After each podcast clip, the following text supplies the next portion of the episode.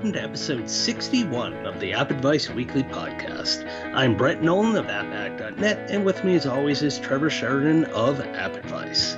In this episode, Trevor and I try to stay in sync as we embark on an illuminating journey around the bases and across virtual rivers.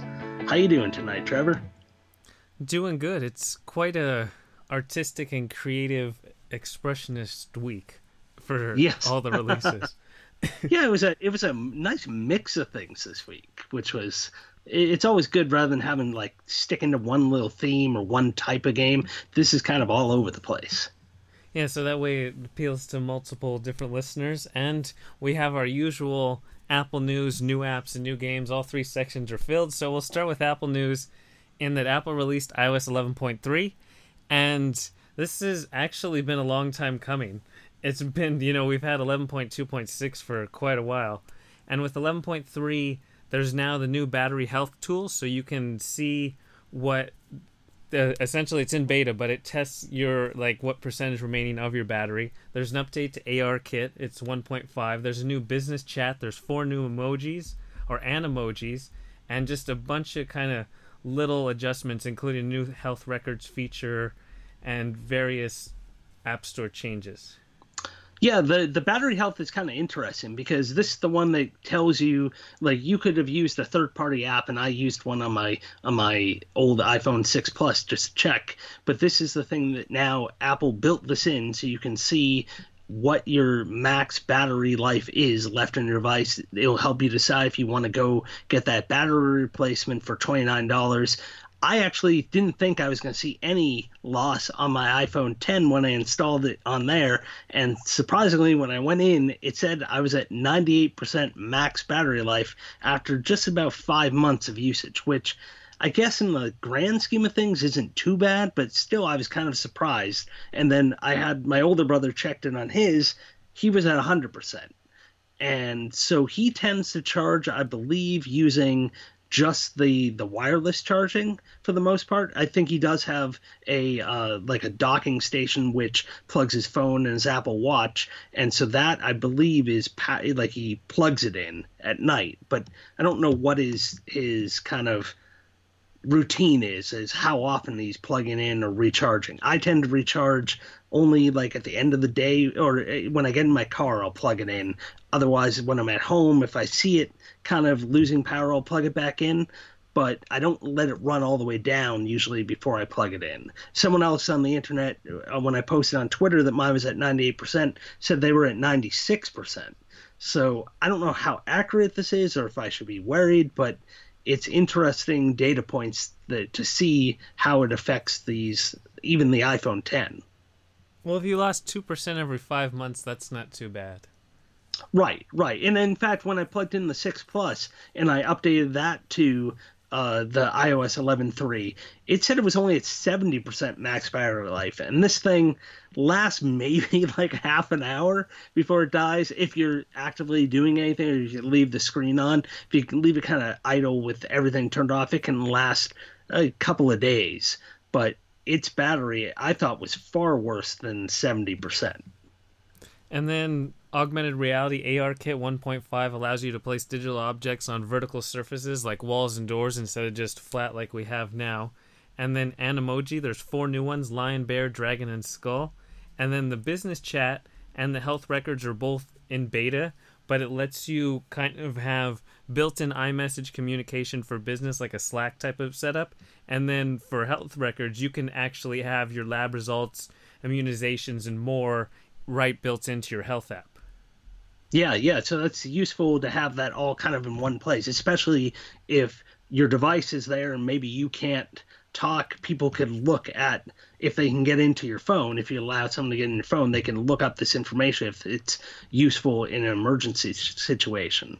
One uh, kind of an unannounced feature that, well, I knew it was coming, but they didn't really make a big deal of it, is if you're someone who has a iPhone 10, you tend to use Face uh, ID for approving purchases or App Store purchases, you couldn't use Face ID to approve, like if you had family sharing turned on and your kids have to ask permission to purchase an app. for some reason it didn't do that auto translate from touch id to face id so you had to type in your password every time well now this is finally fixed in 11.3 where you can just look at your phone to approve your kids purchases if you have that set up where they have to ask permission and so there's a bunch of smaller things but that's kind of the big headlines and it seems like there's no big problems or bugs or anything so it's worth going to uh, iOS 11.3 on your iPhone and iPad. Yep, safe to, up- to update. Yep. And then there's some rumors going on too. Bloomberg's reporting that Apple is planning to move away from Intel and use custom Mac chips as early as 2020. And so Apple already makes all the A series chips for the iPhone, the iPad, the Apple TV, the Apple Watch, all that good stuff. But now they really want to build upon that to transfer it over to the Mac. And so everything they've done with the A series chip, you know, there's great power management. It's made for mobile on the go, so they're not like the super heavy duty power hungry. Apple's kind of been testing a low end one for the MacBook, but the question is can they make super powerful ones for the MacBook Pro or even a Mac Pro? Because they haven't done it. It's not that they can't, but so far their track record is for mobile devices. They're absolutely nailing the A series chip. It really outperforms everything else for mobile processing. But can they compete with Intel on the Mac side? We don't know, but they sure de- definitely going to try. Yeah, uh, my guess is if it's coming to this, they already have been working on this for a while, and I think they they are going to be able to do this. Uh, it may not work perfectly right out of the gate, having given the recent track record they've had, but I, I can definitely see them being able to easily get this done. The the one thing I thought was kind of interesting, which I didn't realize they had that. I guess I should have, but supposedly I they're responsible for about five percent of Intel's revenue right now. So that's going to be a, a pretty sizable hit for Intel when this does switch over. Uh, granted, it's probably going to be in phases, but eventually to phase out one of their their biggest users is it's going to eventually hurt them. Yeah, and so part of the reason is that Apple's had to delay some of their MacBook releases or just wait for Intel to be ready regardless. They instead of deciding when to release new MacBooks, Intel's deciding when Apple's going to release new MacBooks. So this way they can kind of put it all in house to make it and pull it off and then not have to pay Intel. They can then make it themselves and customize it. The real big question though is that when we get to 2020, 2021 when they're able to do this, is it going to be a smooth transition? Are they going to have an emulator? How are the apps going to work? Existing apps? Are they going to give developers like a year notice to update their apps? If apps are never updated, are you still going to be able to use old Mac apps that were made for Intel processors? So hopefully they're thinking about all those little things beyond just creating, you know, new silicon to put on their devices. Right, right. And I'm hoping well this could also help with that whole thing where people were hoping that you'd have a universal app that would now allow you to play on a Mac, on your phone, on an iPad, on an Apple TV, and switching to kind of like a common architecture across all of their devices. That would definitely go that way, help to facilitate that. But yeah, it's probably I don't know how they're going to do this transition, and it's going to be a shame if all of a sudden you have a lot of stuff that either doesn't work or it, doesn't uh, work that well because of this. I mean, one other big thing that they're avoiding by getting away from Intel is there was that whole security problem that happened recently last year. So they're not they're they're kind of holding everything in their own destiny rather than relying on someone else which tends to be the apple way where they really want control over everything and this would allow them to do it. And the funniest part is that apple did this. You know there was all those power pcs but then it just wasn't up to snuff so they shifted to intel and now here we are going full circle back to apple creating their own chips Right. Yeah, but it's been what like that was 2005, I believe, yeah. that all that uh-huh. switched over. So it's been quite a few years. They've learned a lot, especially with all the phones and the chips they made for the phones. So hopefully, yeah, they they've now got the knowledge they need to do what they wanted to do before but couldn't. And they certainly have the money since they have like 280 billion just lying Yeah. around. and so that's pretty much the Apple news for the week. So that means it's time for some apps. And an interesting one this week is all about augmented reality. It's called WWF Free Rivers, and that is World Wildlife Federation, not World Wrestling Federation. So hopefully you that's been like over a dozen years. So hopefully you know that this is all about the environment. And so essentially the app lets you find a flat surface, point your device at it, and then uh, interactive kind of river environment appears like on your table or something. So then you know you have the full augmented reality where you can move your device to zoom in, you can pan and spin around, walk around the table to get different angles of the environment, and it's set up with these different scenarios where the first one it shows kind of like a river delta, and if you build a dam in a certain spot, it destroys the delta and the sediments that can get left over when it floods. And so then you want to maybe augment a smaller dam off to the side and then use wind turbines to help build up more energy instead of just hydropower. So it's just kind of a balancing act to make you aware of human humanity's impact on the environment directly with specific examples and how it can be changed with a more modern approach. Yeah, and it's, it's it was a little kind of stumbly when I first started to try to use it, but my daughters were right next to me while I was doing. They were really getting into it and be able to like look in and really like walk in and zoom in and look. You can see this remind me a lot of the type of things they would show, and maybe they even showed this during that educational uh, presentation that they gave, and just be able to have the kids really kind of feel like they're they're getting into this and it's right there in front of them. I can i could see it right in front of my own eyes because i could see how it like they just lit up looking at this and like whoa that's so cool. And i want to learn this kind of i want to see what this is all about. So it's it kind of gamifies learning and just makes it a much more interesting experience than your typical let's read it in a book and and look at a couple of pictures.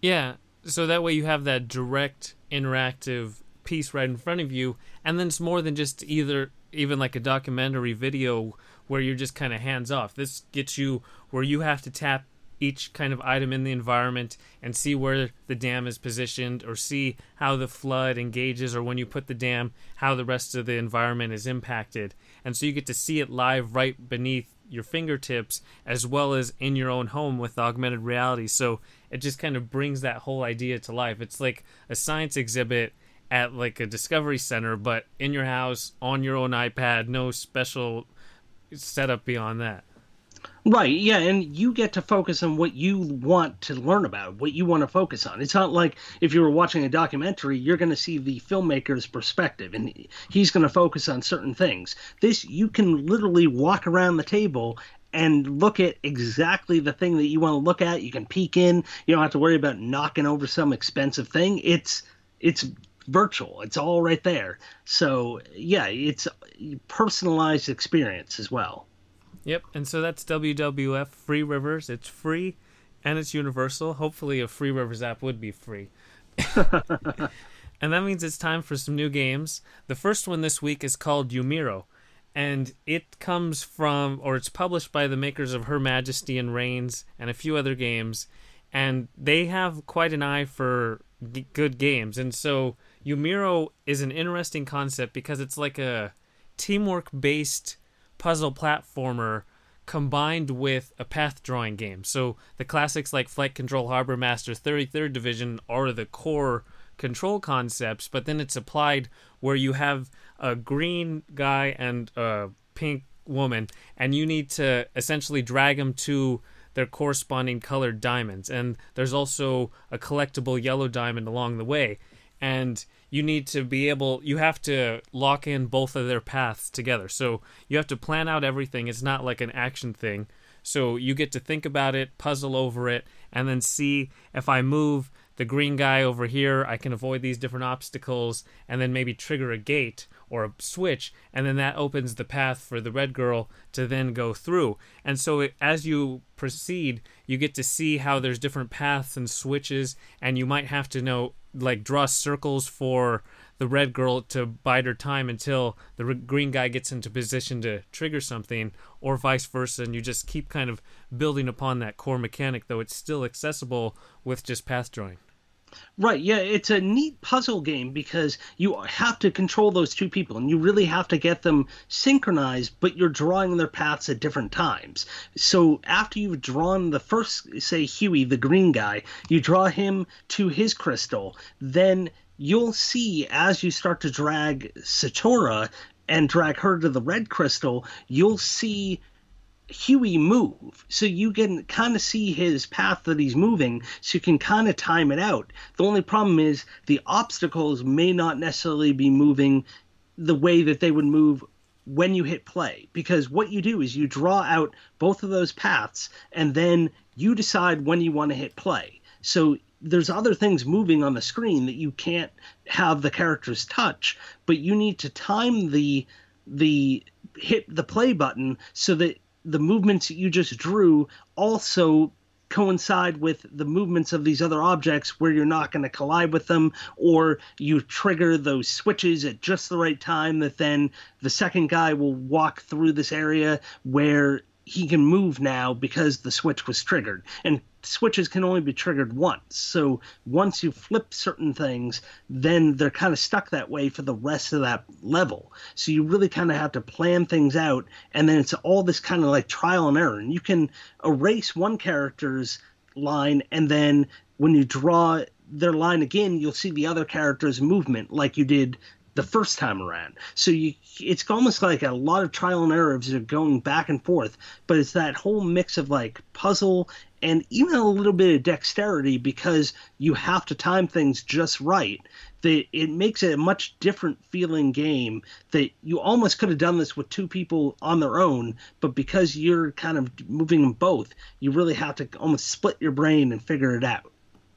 And really, the style isn't brand new. You know, there's similar kind of teamwork based platformers like Kalimba or Heartstar or Staying Together, but those games are more kind of real time traditional platformer setup 2D side scrolling ideas where this game has that idea but then it makes it into more of the top down puzzle experience where you're going to contemplate over your entire moves and then like you said since you can see the real time so once you lock in the green guy Huey's path, once you start drawing the red girl's path, you can see him move, so you can time it up as best you can. Though, since those obstacles, you know, th- that's more of a so you get their paths locked in, and then you have to press the play button at the bottom of the screen, and that's kind of its own puzzle in its own right because you when you tap it is going to change the entire course of the level. So, say the obstacles are moving left to right if you press play when they're on the left, you fail. But if you wait until the obstacles are on the right and you press play,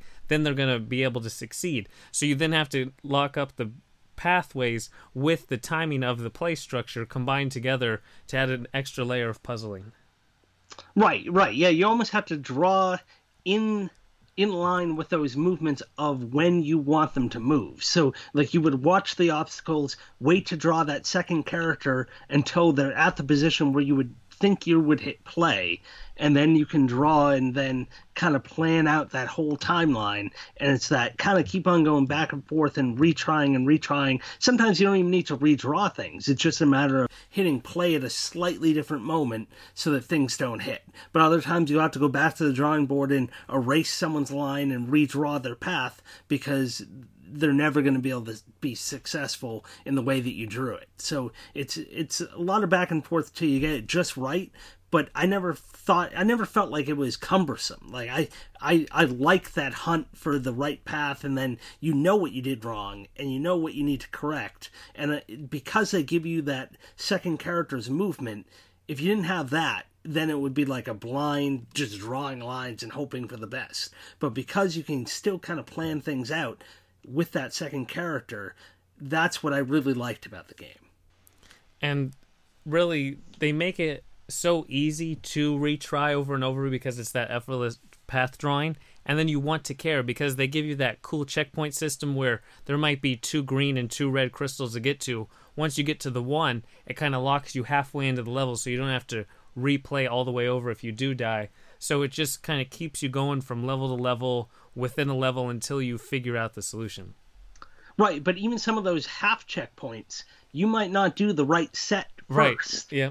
and then you have to go back and like, oh, wait a minute, no wonder I can't solve this. It's because I went for the wrong set of two first. If I go the other two, then the switches will be in the right locations for me to not to block myself out and then you go back and redo it. So there's so many layers of puzzling in this game, and it looks just so straightforward at first, but there's so many nuances there that that's what keeps it really interesting. Yep, and so that's Umiro. It's two ninety nine. It's universal. And then there's Ovivo because this week is all about funny sounding names. and so Ovivo is a really interesting platformer in that it's all about kind of changing gravity essentially you're just changing color, but it's really a gravitational switch. So you start out, you're this little black dot, and you're riding on this black kind of waving platform. And then if you tap the screen, you then switch to the white dot, and you can transition to then be able to move on the white portion of the screen. And as you go, it all comes down to kind of trying to maintain momentum so that when you're falling on the black, you are black, and then when you're falling on the white, you are white, and just switching back and forth between the whole colorscape. And then they create this whole beautiful design. Everything in the game is just black and white, and yet it's still a beautifully crafted game. As you complete each section of a given level, once you complete the entire thing of like three sections, it zooms out. So you see this kind of like artistic, almost Rorschach style canvas art that you moved through, zoomed in just by flipping gravity, and now you're zoomed out and you see kind of how far you actually went, what you did, and just all of the kind of details that you're just zoomed in and focused on a little challenge, and you actually are moving through kind of art landscapes. Right, yeah, it just seems like you're moving through little black and white hills. And the hardest part of this game is just kind of getting used to that switching and maintaining momentum and almost using kind of like a slingshot mechanic to get yourself to reach certain dots that you have to collect or these special little symbols that you can bang into that you unlock as you go through the game. And I think that's going to be the deciding factor whether or not you can get a hold of how that works and be comfortable enough with it. I think it's going to be kind of you either like the game or that drives you nut nuts and you don't like it. And it took me a while to really kind of get the hang of it. But once you do, it's a nice flow and movement to the game that just it, it just is it it feels familiar but different. I definitely agree. Just that flow, it takes a while to get into, but once you do, it really fits with the entire experience of the game. And it's interesting because a few weeks ago we talked about Flow Game, which had a similar mechanic, but it was an endless game. And the mechanic just wasn't as tight and it wasn't as obvious as when you were flipping gravity and what the result was.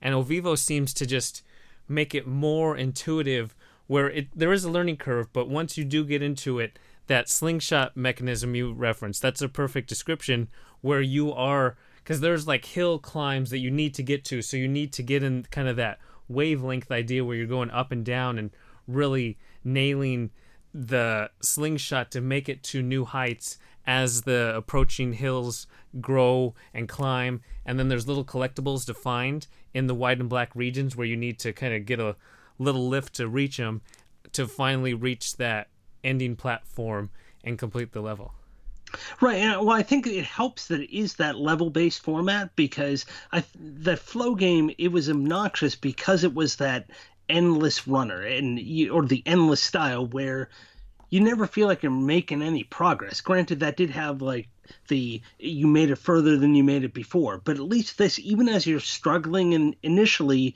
with getting the hang of the controls, you at least feel like you're making progress because you get to see those various things zoom out and you feel like you, because it's kind of chunked you can make progress even as you struggle a little bit. And then as you really get the hang of it then you're going to start to motor through these a little bit faster but you still always have that sense of progress. You never feel like oh, I got to do this over again because it is different each time because of those different segments of whatever the overall picture you're working on is.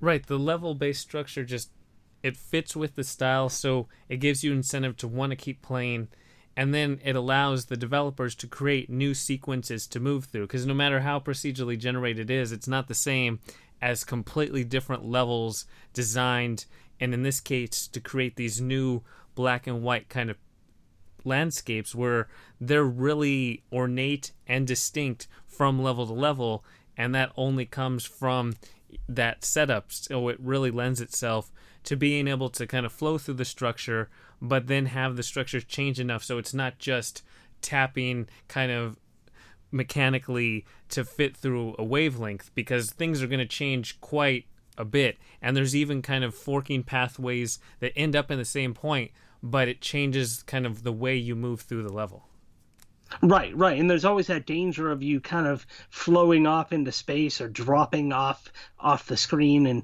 so you really have to play with the space and kind of think negative space and positive space as you keep on flipping. It, it just it just drives you a little nuts at first, but it's well worth it. Yep, so that's Ovivo. It's $1.99 and it's universal. And then there's Candleman, which is a 3D platformer game. It's just that kind of classic action adventure platformer. But in this case, you play as a little candle who's kind of reminiscent of Lumiere and Chip combined together, where you're gonna, you know, kind of run around. You start out in this like creaking old ship essentially with old chains and boxes moving around, and the entire scene is shrouded in darkness. So your little candle, all you do is move with your finger on the left side of the screen and then slide up to jump. And then if you tap on the right side of the screen, your candle lights up. And the idea is that there's candles placed throughout the level, and you want to light them up to give you more light to the level, and just they act as kind of collectibles or little checkpoints until you reach the end. And so it all comes down to you can tap and hold to kind of get a glimpse of what things are coming. So you see that up ahead it goes and there's now a little plank. And if you don't hit that plank, you're just going to fall into nothingness. So if you try to just kind of proceed through the darkness, you might die, but you can just get that glimpse, that little burst of light to help you, or light candles along the way to have little kind of points of reference of little light. And then there's also some moonlight coming in and just very seldom used low lighting conditions as the main kind of challenge of the game. Right, and what I love about the game is that this was probably one of my favorite games this week, if not my favorite game of the week. But as you're moving around, it's just this little cute candle that you're moving around. But when you light them up, a little bit of wax kind of spills off of him. So then you kind of have a little placeholder of where you last lit up. But then he's limited because he's already burning down. So every time you light him up, he loses a little more wax, and eventually you can burn him out. And then you'll have you'll lose one of your lives and then you'll kind of start with what you've already triggered but you kind of have to start over and so as you're kind of moving around this thing, you kind of take these quick little glimpses to kind of see the map, and then you almost have this memory aspect of, I got to remember everything I see in this one second that I'm going to light things up because I can't keep on lighting things up. Maybe in, if I can make it over to this other candle over here, at least I can light him up, and then he'll give me a little bit more to see, and then hopefully be enough to kind of figure out where I'm going in the dark, but you will have to keep on periodically lighting just to kind of get those glimpses, but you do have to use them sparingly. So it's almost like a risk reward. Do I want to just take a chance and just go blindly into the spot, but it could drop off and I could die? Or do I have kind of a rough idea of what I want to do and hopefully I'm going to make it? I don't overall the game kind of had this it kind of reminded me of Spider: The Secret of Bryce Manor for some reason. It just had like this really well crafted, kind of eerie but fun world that you're in, and then you have these kind of like this cute little candle character, and just I don't know, it was challenging but cute at the same time. I agree with all that, and yet I feel like this is the game that I wanted to love, and I couldn't love it just because I don't know if it's the pacing of the movement of the character, the flow from moving like a jump to stand, solid ground. It just seems like there was one unbalanced, imperfect fine tuning to the game where you can slide and fall off because it doesn't seem like you can aim the trajectory pro- properly or you're just moving so slowly that he doesn't get the momentum and jump. It just seems like everything is a tick slow. And I understand it's because it's more puzzly in nature, but it seems like if they just. It's tougher to make a 3D platformer on iOS with touch controls, and so it just seems a little bit off with the way the camera maybe doesn't spin completely or it doesn't angle properly. There's just something off. It's not off putting to enjoy the game, it just wasn't perfect to love the game. And that's that's just me. I'm not saying I didn't enjoy it and I'm not going to go back to it, but it's not enjoyable as it could have been. Yeah, I definitely think they need to tweak the controls a bit. It would definitely benefit benefit from external controller support, which this was originally, I believe, on Xbox One, PlayStation, and Steam. So people are already play, playing this with uh, joysticks and physical controls. I think even if they didn't have the physical controller support, if they just allowed you to adjust the sensitivity a little bit, I think that would go a long way to allow you. Because I did notice that as well, where I would kind of try to get that momentum or just kind of get myself moving, and then every once in a while it felt like it stuttered, and then that was the reason maybe I fell or didn't make the jump or miss, or even if it wasn't something that killed me, it was something that slowed me down which shouldn't have happened where if it had just been a little more sensitive or a little a little quicker then i think it would have worked better. And so i did run into those everything uh, every once in a while but overall i could look past that and just because of the charmingness of the game and just the that whole uh, like it's not a, a common idea to have this pretty much run in darkness but then when you get those glimpses of light everything is so beautifully rendered that you almost kind of want to burn the candle down just to see everything because you don't know what you're missing in there because it, it there's just so much nice scenery to look at. Yeah the environments are absolutely gorgeous and i think really the more i try to place it it's the way the character kind of jumps and then his land is super slow. Like it seems like you might get landed on a swinging block and then it just takes him an extra tick to land or you didn't build up enough momentum in the run because you thought you were running faster but he doesn't really ever get up to speed that you would want and you just miss it and so it seems like the only deaths i had i wanted to blame on the controls and not that might not be a perfect blame or explanation but if it even feels like that, it kind of takes it's a more of a distraction.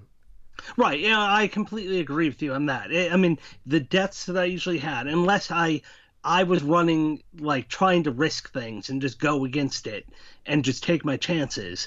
The deaths that I had were definitely due to a stutter in the control because I could see where I needed to jump. I jumped where I needed to jump, but like you said, it felt like you almost were a little too slow that you should have made this jump, but you didn't and the, the timing just seemed that slight tiny bit off that it just kind of was uh, slightly annoying because you knew that it wasn't your fault. Yep. And so that's not to say the game is bad. It's a definite standout release. It's just hopefully they go back to it and fine tune the controls just a little bit or the how fast the character moves, how quick he falls down from a jump. Yep. And that's Candleman. It's two ninety nine. It's Universal.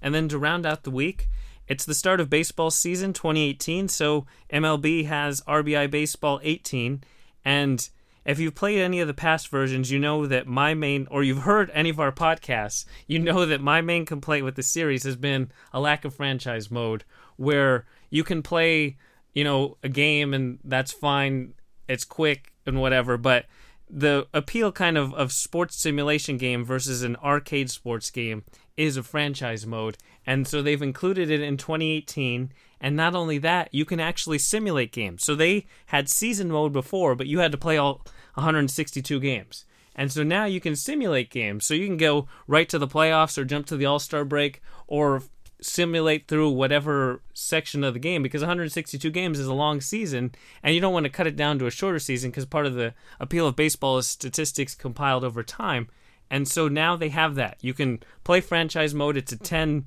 season campaign and then you can simulate individual game or sections of games, individual games. You can play whichever games you choose. The only piece they don't have to make it really the complete feature offering is the ability to simulate within a game. So, say you want to play just the first couple innings and then fast forward and just play the seventh, eighth, and ninth. That's not possible. You can do that on MLB The Show. It hasn't made it to RBI Baseball on mobile devices yet. Hopefully next year, now that they have this infrastructure in place.